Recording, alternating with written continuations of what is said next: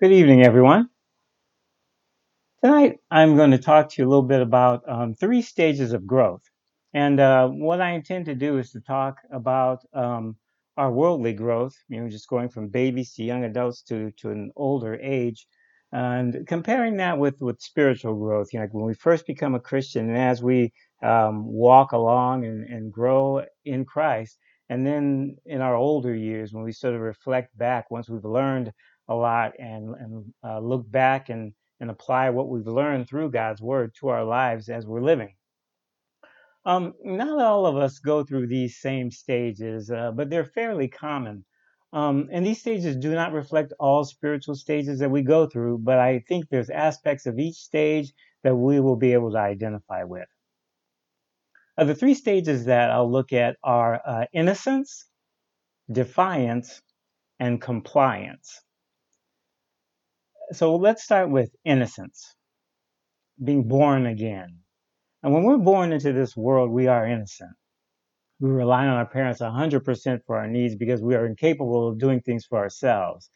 Uh, we're helpless in our parents' arms. You know, we, we, we can't speak. We can't go get things for ourselves. And so we have to rely on our parents to give us the things that we need. Um, and this should also be the spiritual state that we're in when we choose to come to God, looking for salvation.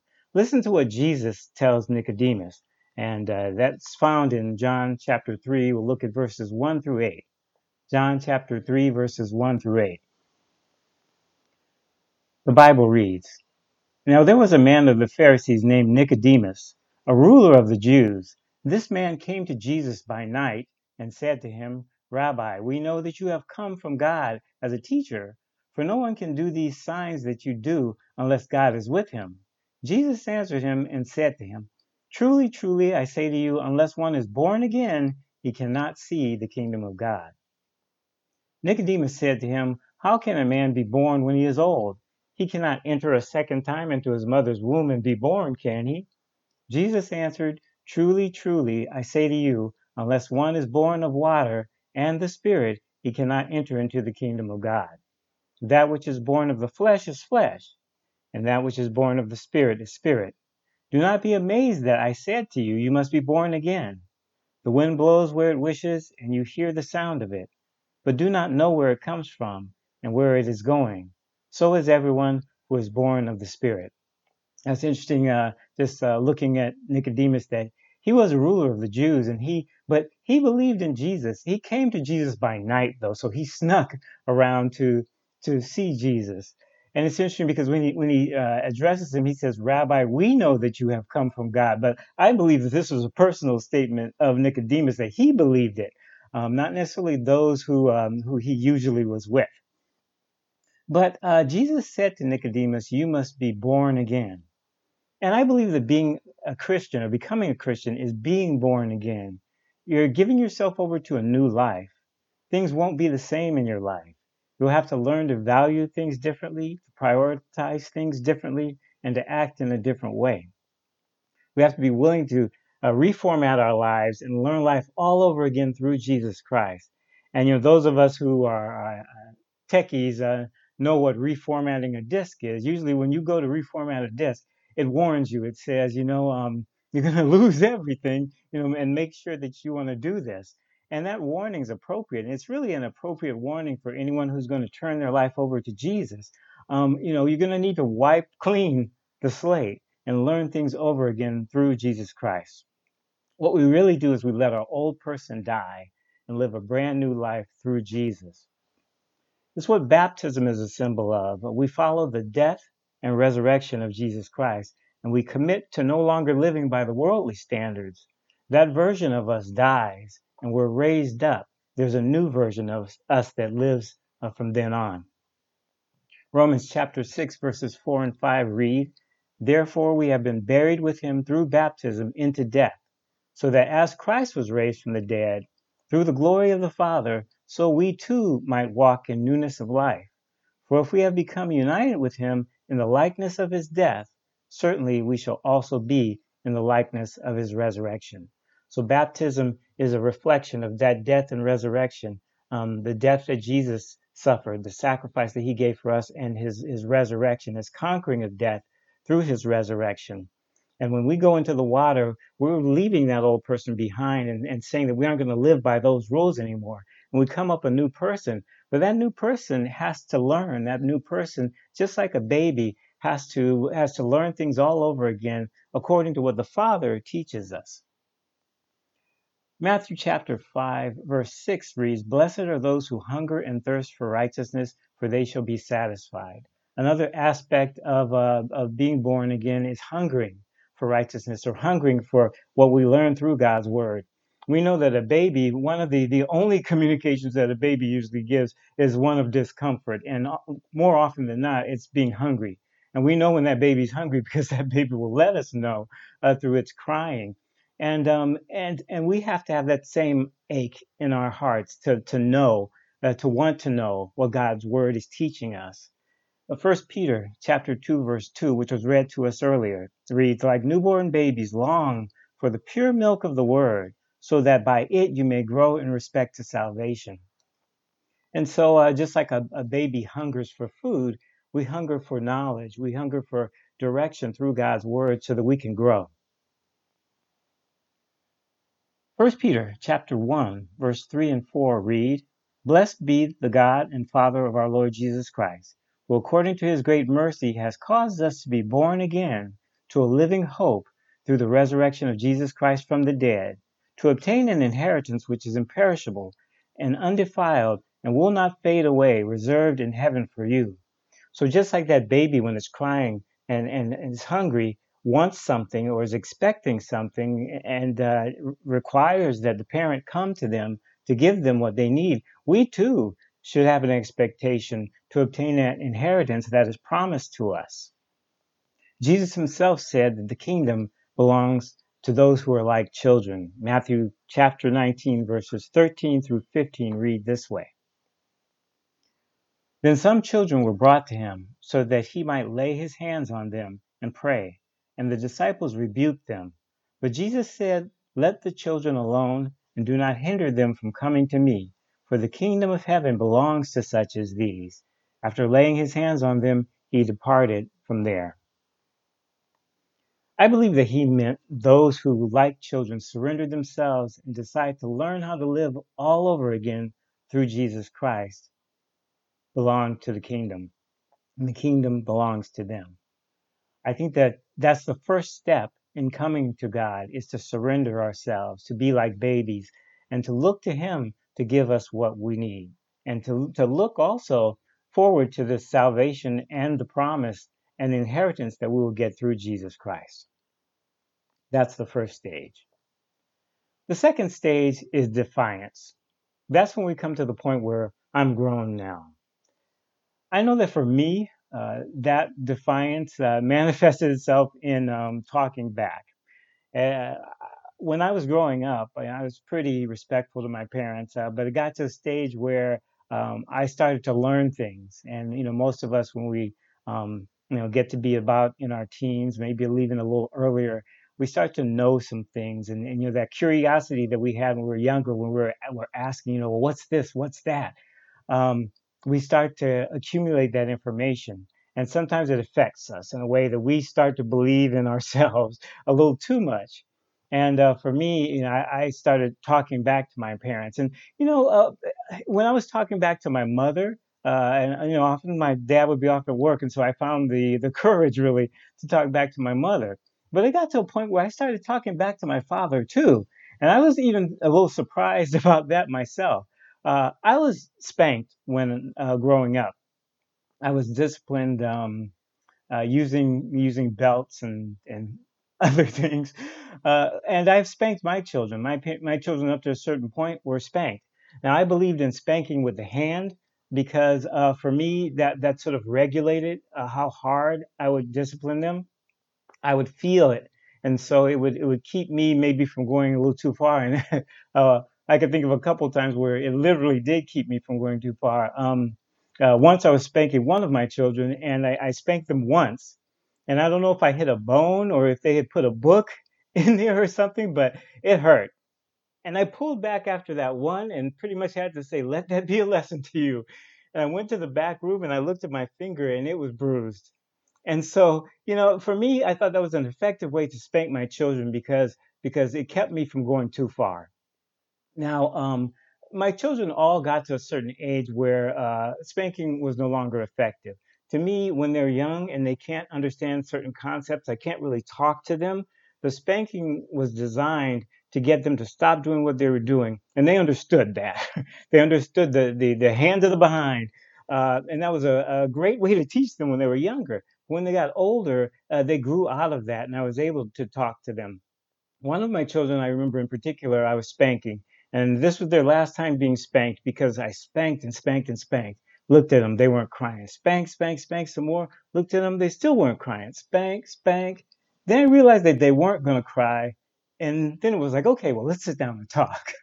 It, the spanking was no longer useful. It was no longer helpful. They didn't feel the pain. Now, for me, uh, using the belts, uh, that that went on a little longer. And as a matter of fact, with my mom, uh, the belt wasn't working with my brother, and and and I up to a certain point, we started to uh, to not cry so much with the belt. So my mom switched tactics, and she got this uh, piece of wood. It was like a frame from a window or something, and uh, that was effective.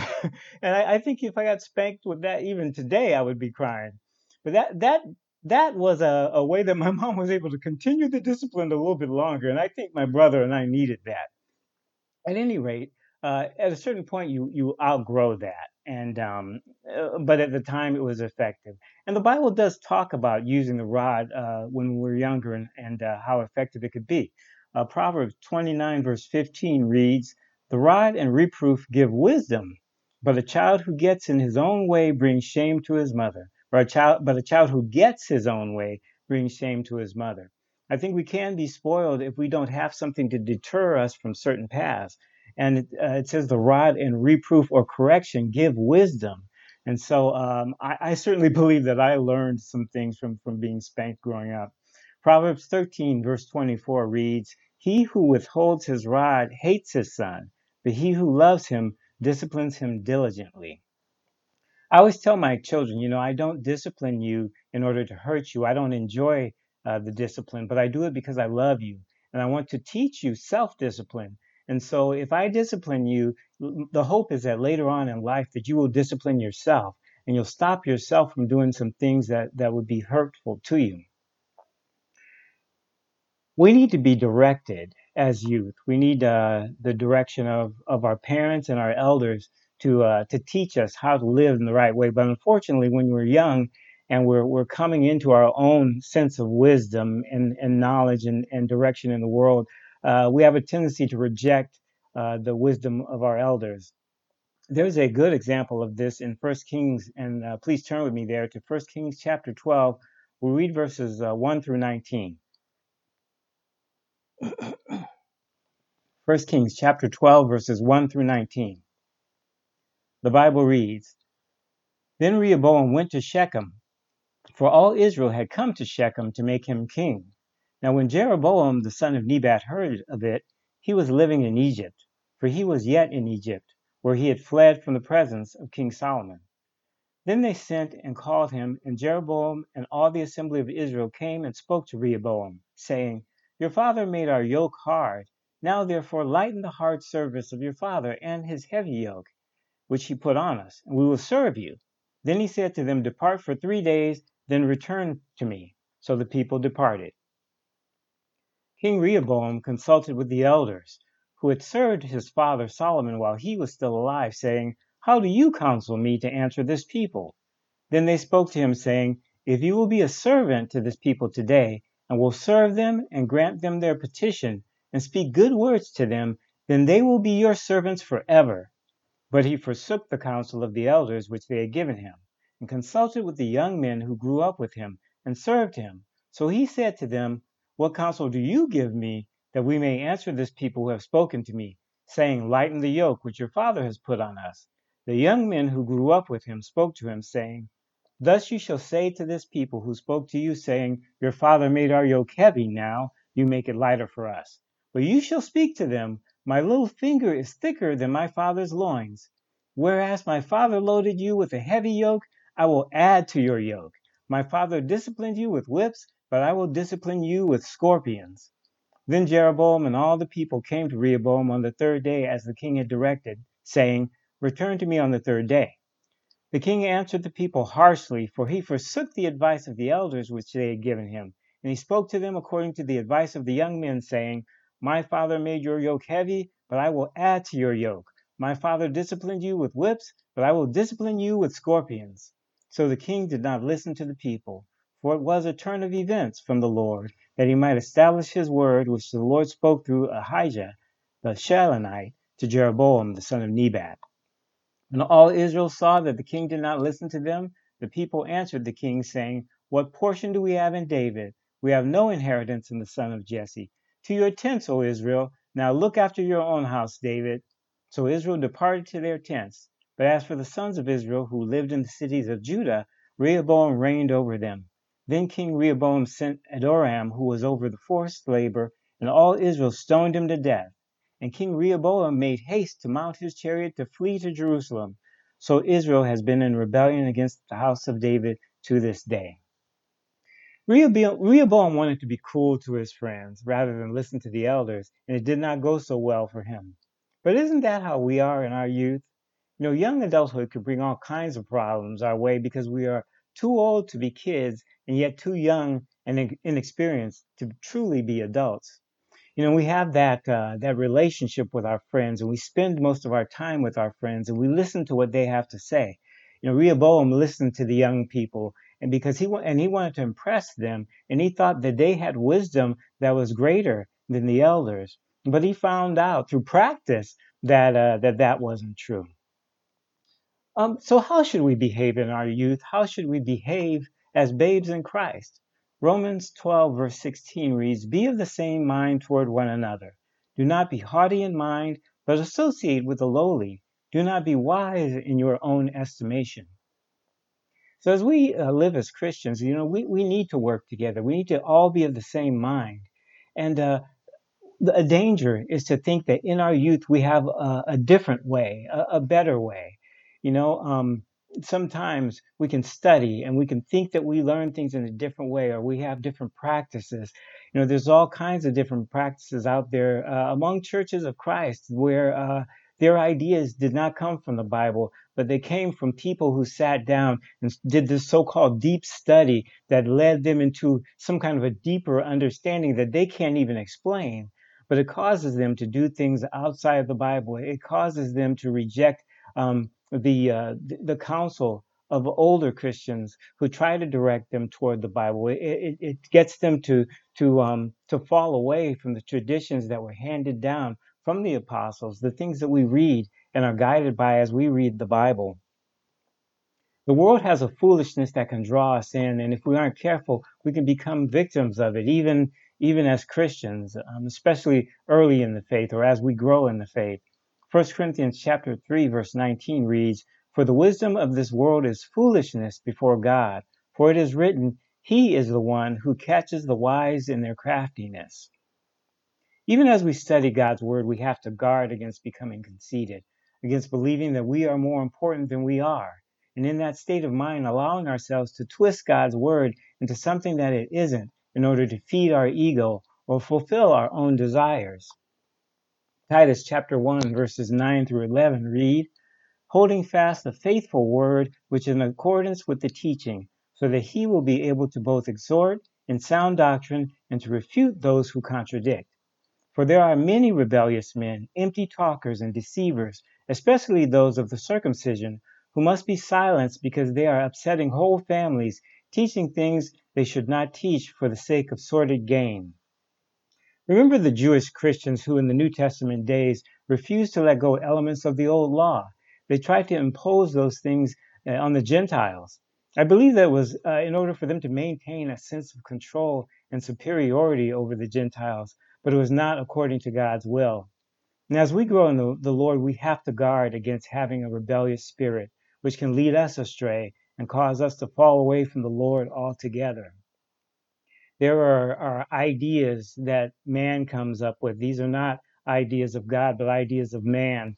And uh, unfortunately, there are um, even those who have been baptized into Christ who will use those things in order to control people.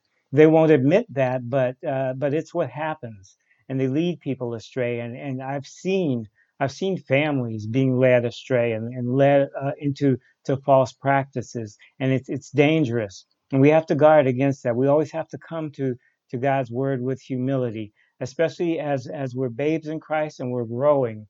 We have to make sure to to be humble and to ma- and make sure that we stick with the word of Christ.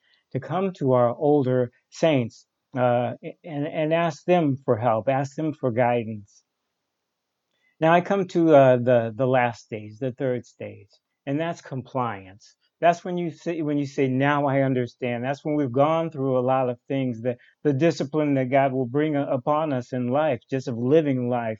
Uh, some of the trials that we go through that we learn in James chapter one that that we'll find joy in because we understand that we grow spiritually through those trials. But we come to a stage in life. Um, you know, whether we're we're in the world or uh, or in Christ, where uh, certain things happen, certain experiences uh, that we go through will generally help us to mature. And in that maturity, we uh, we begin to learn things that uh, we would never expect that we would learn. Um, and there's there are some things even that that you can't really uh, you can't really tell other people about or or have them understand until they too go through it um, but there are things that you learn through experience and, and, and things coupled with God's word and the instruction that, that you get through God's word that you see clearly um, as an older person that it's just hard for you to, to see and understand uh, when you're younger. In this stage, um, we appreciate the wisdom of age and appreciate the correction that we received when we were growing up. Proverbs 12, verse 1 reads, Whoever loves discipline loves knowledge, but he who hates reproof is stupid. I don't mind being called stupid when I was younger because I was. Uh, I'm thankful for the discipline that I received growing up. And I told my parents that. Um, and I'm thankful for the, the discipline that God has given me through life. Um, I believe that it has shaped me in certain ways uh, that has helped me to grow. Hebrews chapter 12, verse 11 reads, All discipline for the moment seems not to be joyful, but sorrowful. Yet to those who have been trained by it, afterward it yields the peaceful fruit of righteousness. I hated being disciplined uh, when when I was younger, you know, and I especially remember the feeling that I had, um, you know, when when I was uh, really young, when I had uh, outgrown the spankings, and uh, you know, I was going through the things where I, you know, I was I was sent to my room, and I, you know, I couldn't go out and hang with my friends, or you know, different things were taken from me. I really hated that discipline at that time, and I remember really being mad with with my mom and dad. Um, but later on in life, when I when I knew why they were keeping me from doing certain things, when I knew why they were punishing me for for trying to do certain things or not doing things that I should do, um, I appreciated that, and I was thankful that I was led that direction, and I grew up in that way true discipline is done out of love.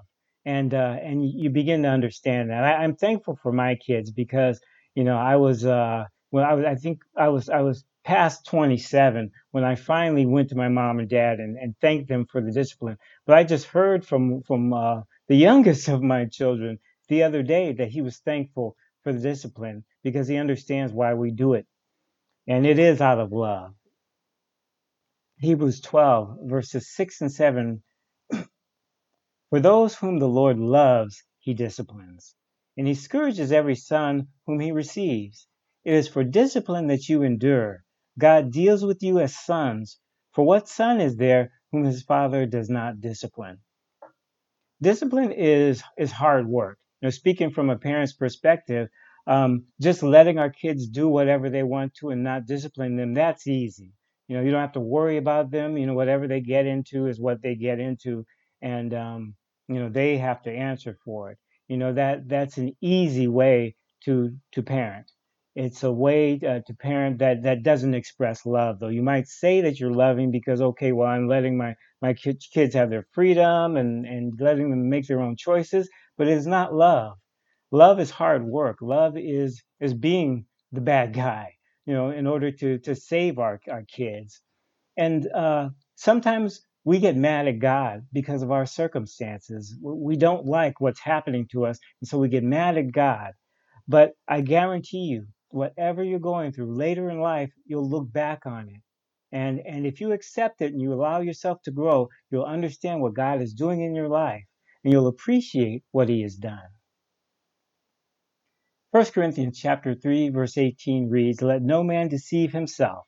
If any man among you thinks that he is wise in this age, he must become foolish so that he may become wise. Become is a key word here because what we need to be takes time. It takes time to grow into what we should be. And we won't understand it. You know, in, in our in our youth, we won't understand the thing that we will become one day. We won't understand the things that we go through in life that shape us into what we will become one day. I don't think the word foolish here is what it might seem to be. There is a way that a Christian lives that seems foolish to the world because they don't understand spiritual things. 1 Corinthians chapter 1 verse 27 reads, But God has chosen the foolish things of the world to shame the wise, and God has chosen the weak things of the world to shame the things which are strong. Now step back just a few verses to verse 21. It reads this way, For since in the wisdom of God the world through its wisdom did not come to know God, God was well pleased through the foolishness of the message preached to save those who believe. If the, if the message of Jesus Christ is considered foolishness by the world, then consider me a fool because I believe it with all of my heart. As we grow older and learn more about what God wants us to know through His Word, it is easier for us to release the things of this world because we understand that in the end, none of it will matter. The things that we do now that the world considers foolish will one day be seen as wise by all men because everyone living will face God. And in that time, they will understand that what we have done, those of us who have decided to live according to what God has designed for us, they'll understand that what we did was wise. And they will wish that they had taken the same course. As mature Christians, we reach a stage in life that is similar to what we go through in a worldly way. We start to realize and appreciate things that we could just not see when we were younger. Let's read 1 Corinthians chapter 2 together. I think this addresses spiritual maturity perfectly. 1 Corinthians chapter 2. We're going to read the whole chapter.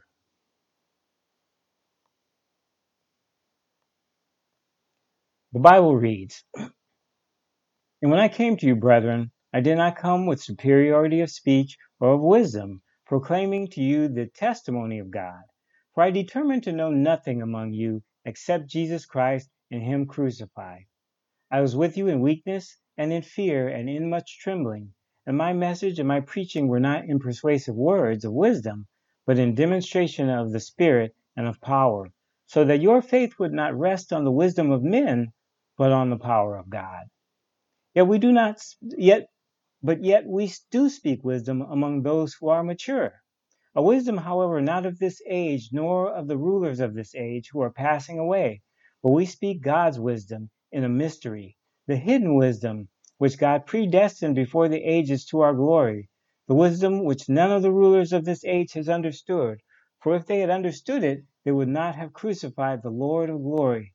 But just as it is written, things which eye has not seen and ear has not heard, and which have not entered the heart of man, all that God has prepared for those who love him. For to us God revealed them through the Spirit. For the Spirit searches all things, even the depths of God. For who among men knows the thoughts of a man except the spirit of the man which is in him? Even so, the thoughts of God no one knows except the Spirit of God. Now we have received not the Spirit of the world, but the Spirit who is from God, so that we may know the things freely given to us by God, which things we also speak, not in words taught by human wisdom, but in those taught by the Spirit, combining spiritual thoughts with spiritual words. But a natural man does not accept the things of the Spirit of God, for they are foolishness to him, and he cannot understand them, because they are spiritually appraised. But he who is spiritual appraises all things, yet he himself is appraised by no one. For who has known the mind of the Lord that he will instruct him? For we have the mind of Christ. Once we are mature in Christ, we can look at life in a new way. we can appreciate the steps of growth that it has taken for us to get there. But we never stop growing and we never stop striving to grow because we will never be as perfect as Jesus, and He is our ultimate role model. As we live a, an earthly life, we understand those three stages that I said that we go through. And our goal is to reach a stage of maturity.